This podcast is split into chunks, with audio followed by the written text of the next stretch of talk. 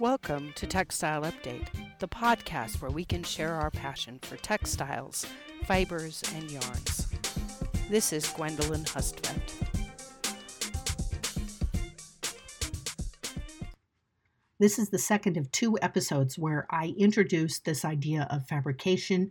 In this episode, I'm going to narrow in on what sort of properties are created in fabric by fabrication. So we can continue our idea that what we know about uh, what a fabric is made of or, or how it was made can tell us something about how it will perform.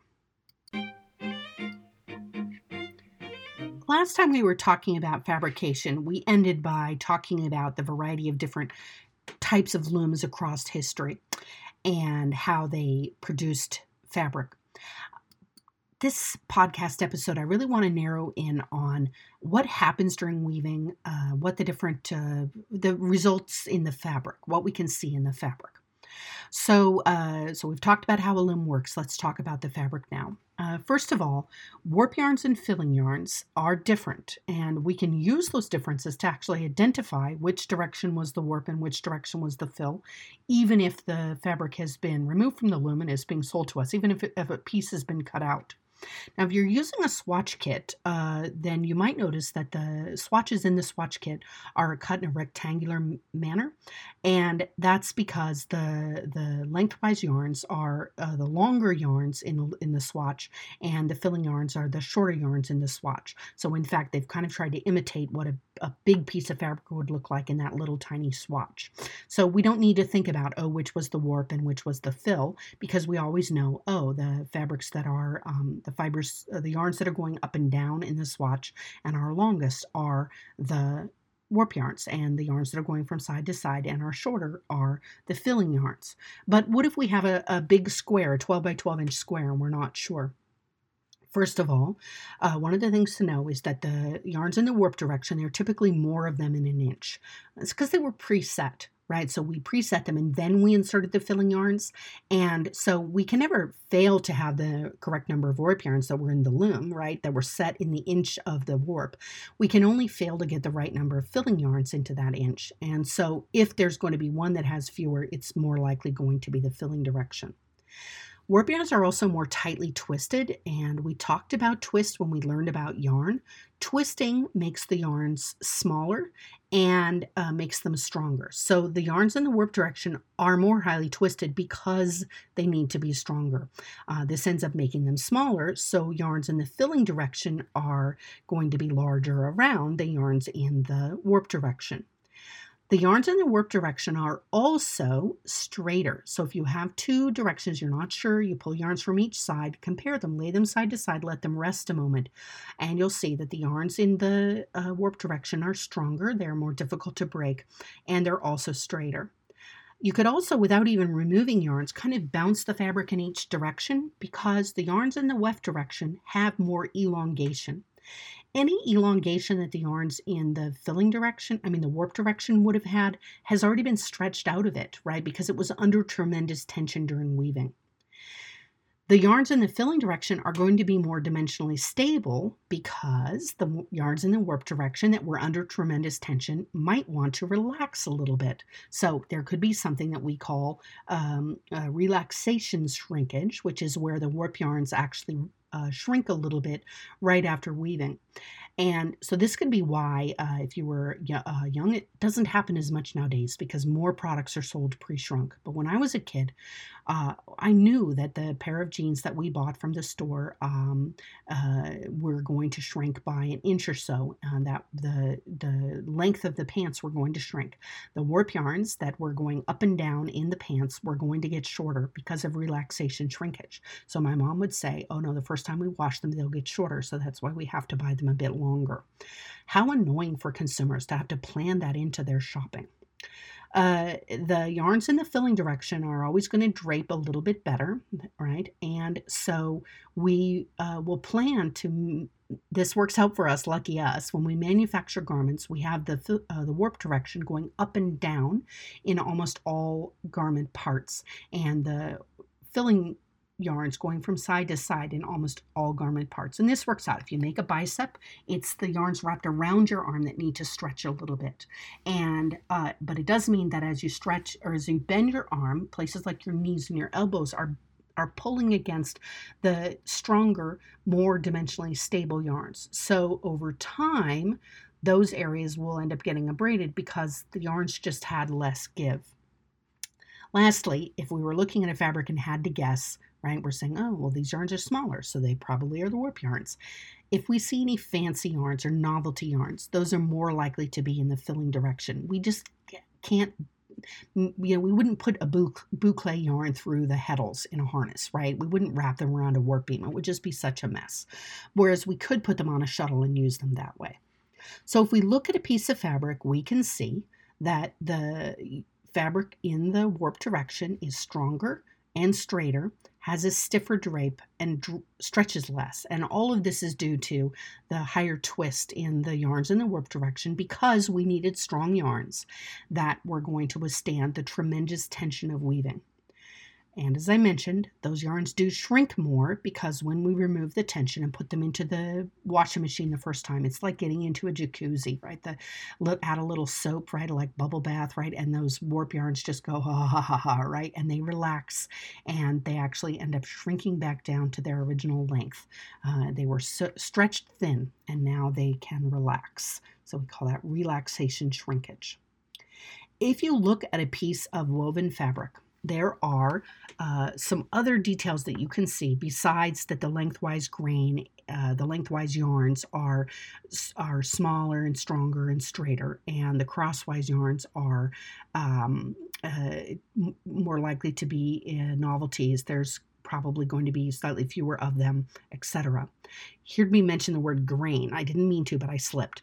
Um, we call the grain the fabric's the direction of the fabric that follows either the lengthwise or crosswise yarns. There's like lines that we can follow there.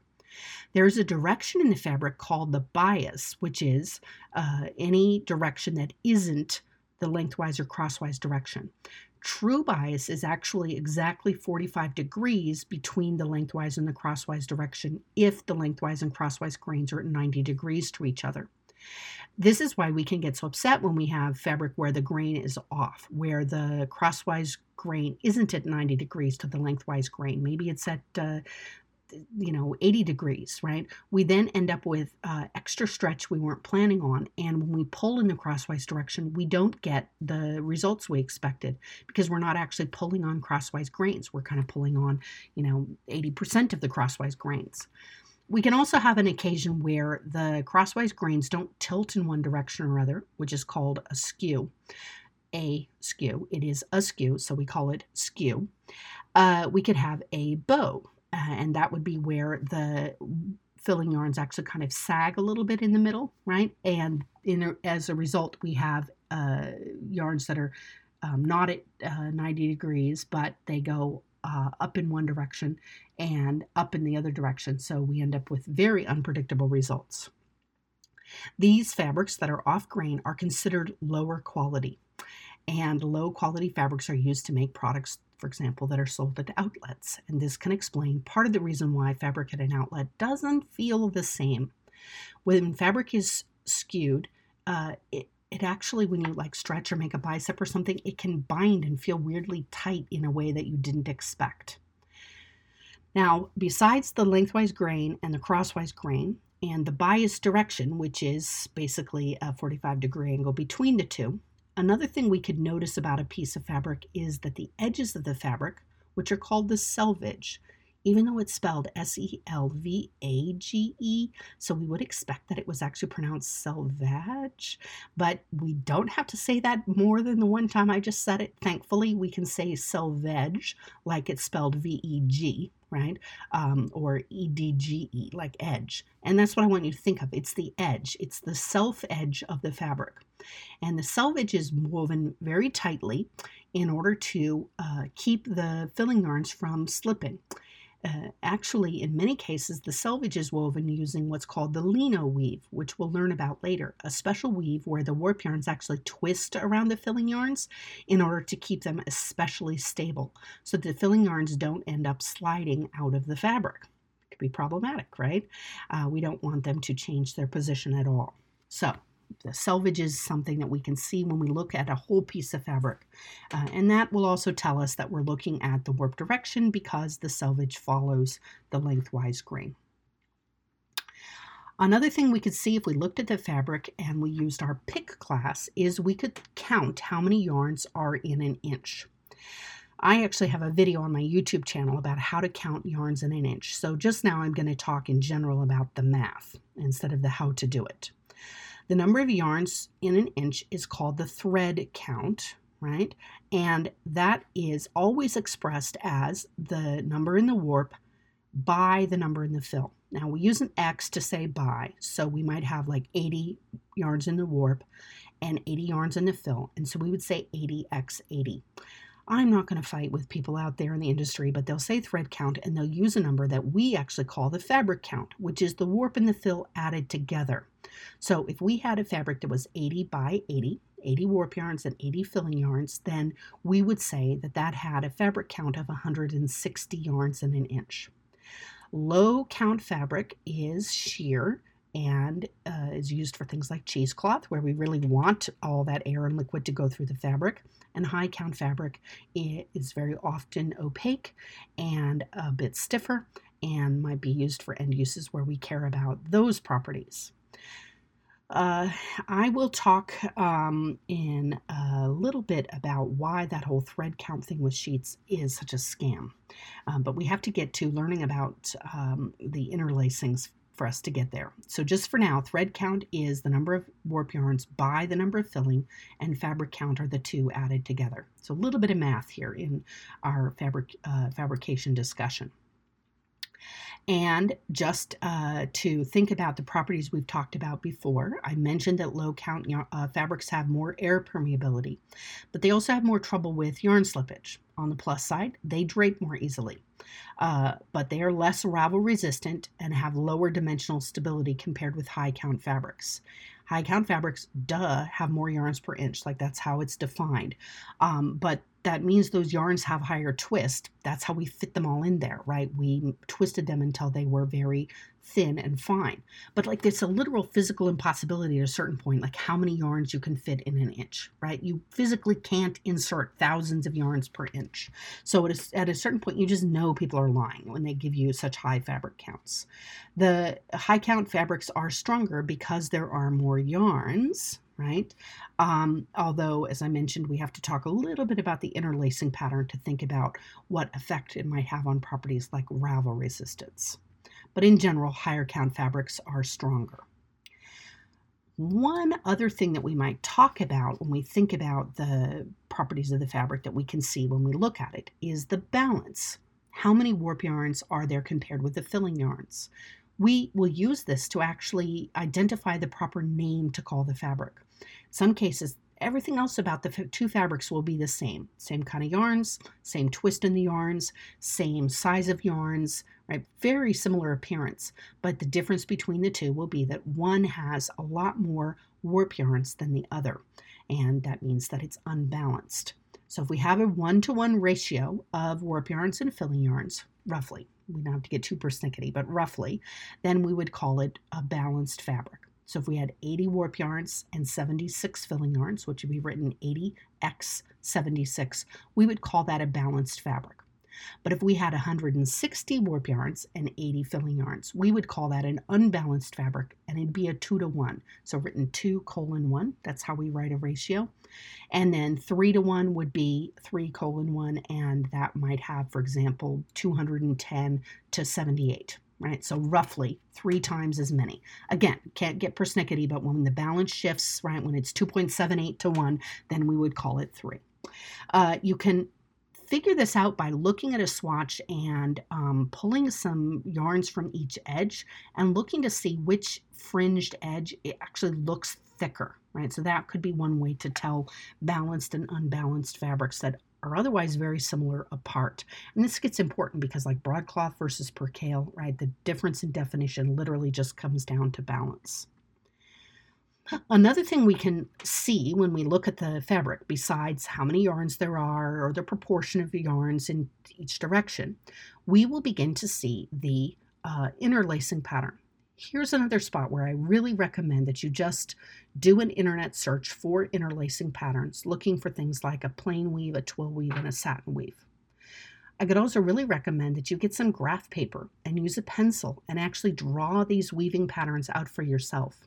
Students who are studying at uh, trade schools who are going to go into the weaving business are studying this right now. They're learning how to map out the interlacing pattern using uh, darkening in um, uh, grid paper in order to determine what the pattern should be. And actually, uh, there's a whole uh, uh, uh, database of weaving patterns that have been collected over the centuries.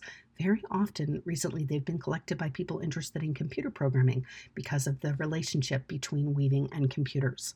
So, for example, the gentleman who started the computer science department at University of Arizona, they still maintain his weaving uh, instruction database where he saves all saved all of these weaving patterns because of this relationship. So if we see that every warp yarn goes under every other filling yarn, so number of warp yarns over and number of warp yarns under the filling yarn, if that is a one to one ratio, so it goes over one, under one, over one, under one, then we would call that a plain weave. If it goes over two under one, we would call that a twill weave, right? So we can follow uh, the filling yarn and we can see that it goes over one warp yarn and under another warp yarn. And we're following the filling yarn because the filling yarn is the one that's been picked, right? So we're inserting it, right? So if we were literally lifting the warp yarns by hand, we would lift two and then pull one down. Uh, you did this in kindergarten when you wove a little May basket, right? Or, or a pot holder, right? So over, under, over, under, right? But if you went um, over two and under one, uh, right? Or under two and over one, you would have a two to one interlacing pattern. And if you were making a satin weave, the definition of the satin weave is uh, four to one. So we would go over four and then under one, or under one and uh, oh, uh, over one and under four, right? Um, but either way, we would have this four to one interlacing pattern. Of course, satin weaves can go up to six or seven. Now, it's important to know about this interlacing pattern because, as we'll learn later when we talk about the difference between plain twill and satin weaves, the fewer interlacings you have in a fabric, the less snag resistant it is, and the more yarns you can fit in an inch. And so a fabric that brags about having tons of yarns only got there by skimping on interlacings. So it's actually reducing its strength. So yeah, you have more yarns, but the yarns are now smaller because they had to make them so small to fit them in the inch, and they're not even being interlaced properly. Uh, and so at a certain point, after about 300 yarns, uh, 300 uh, uh, fabric count, right? So 150 yarns in each direction, roughly, um, you stop gaining the benefit at the same rate. So when we get to 400, we might say, well, that's still a higher quality than 300, but after that, it's it's first of all it's not really possible and it's ridiculous. You're you're just not interlacing the yarns as often to get to that high of a number. And in fact people lie all the time about this and get sued by the federal trade commission for lying because you're not supposed to lie to consumers. And yet um, you know it's only recently that some companies have really set up really good websites where they explain why uh, 1200 count thread uh, sheets aren't a thing, first of all. And secondly, even if it was a thing, it wouldn't be as good as what you think, right? Because you stopped gaining after a certain point. Uh, let's see, another thing that we might talk about or we might be able to see that might help us uh, understand what fabric we're looking at or its properties. This is less about what we see under a pick glass and more what we might see on a scale. So if we put the fabric on a scale, we might say, oh, this fabric is very light. Now I'm going to give you the imperial weights because it's just what I happen to know off the top of my head. But we need to remember we live in an international world now, and so you want to be able to quickly convert between grams per meter squared and ounces per square yard. So even though I'll use ounces per square yard all the time, it's just because I'm older and uh, you are living in an international trade world where grams per meter square is much more common and dependable. So lightweight would be something less than four ounces per square yard. Medium weight would be between four and seven ounces per square yard, and heavyweight would be, be would be more than seven ounces per square yard. We might also hear people refer to top weight and bottom weight. Top weight would be lightweight, and would be used for blouses, right? Or, um, uh, you know, uh, lighter things that you would wear on top, and heavyweight would be a bottom weight, right? Because they're used for things like pants. Uh, coating weight would be heavier than suiting weight. You might see those as well. Both coating weight and suiting weight are still in the heavyweight area. Lastly, you could take a piece of fabric and hold it up to the light, right? And if the fabric is sheer, if you can see light through it or you can see your fingers, then we would call that fabric sheer. Whereas if we couldn't, we would call it opaque.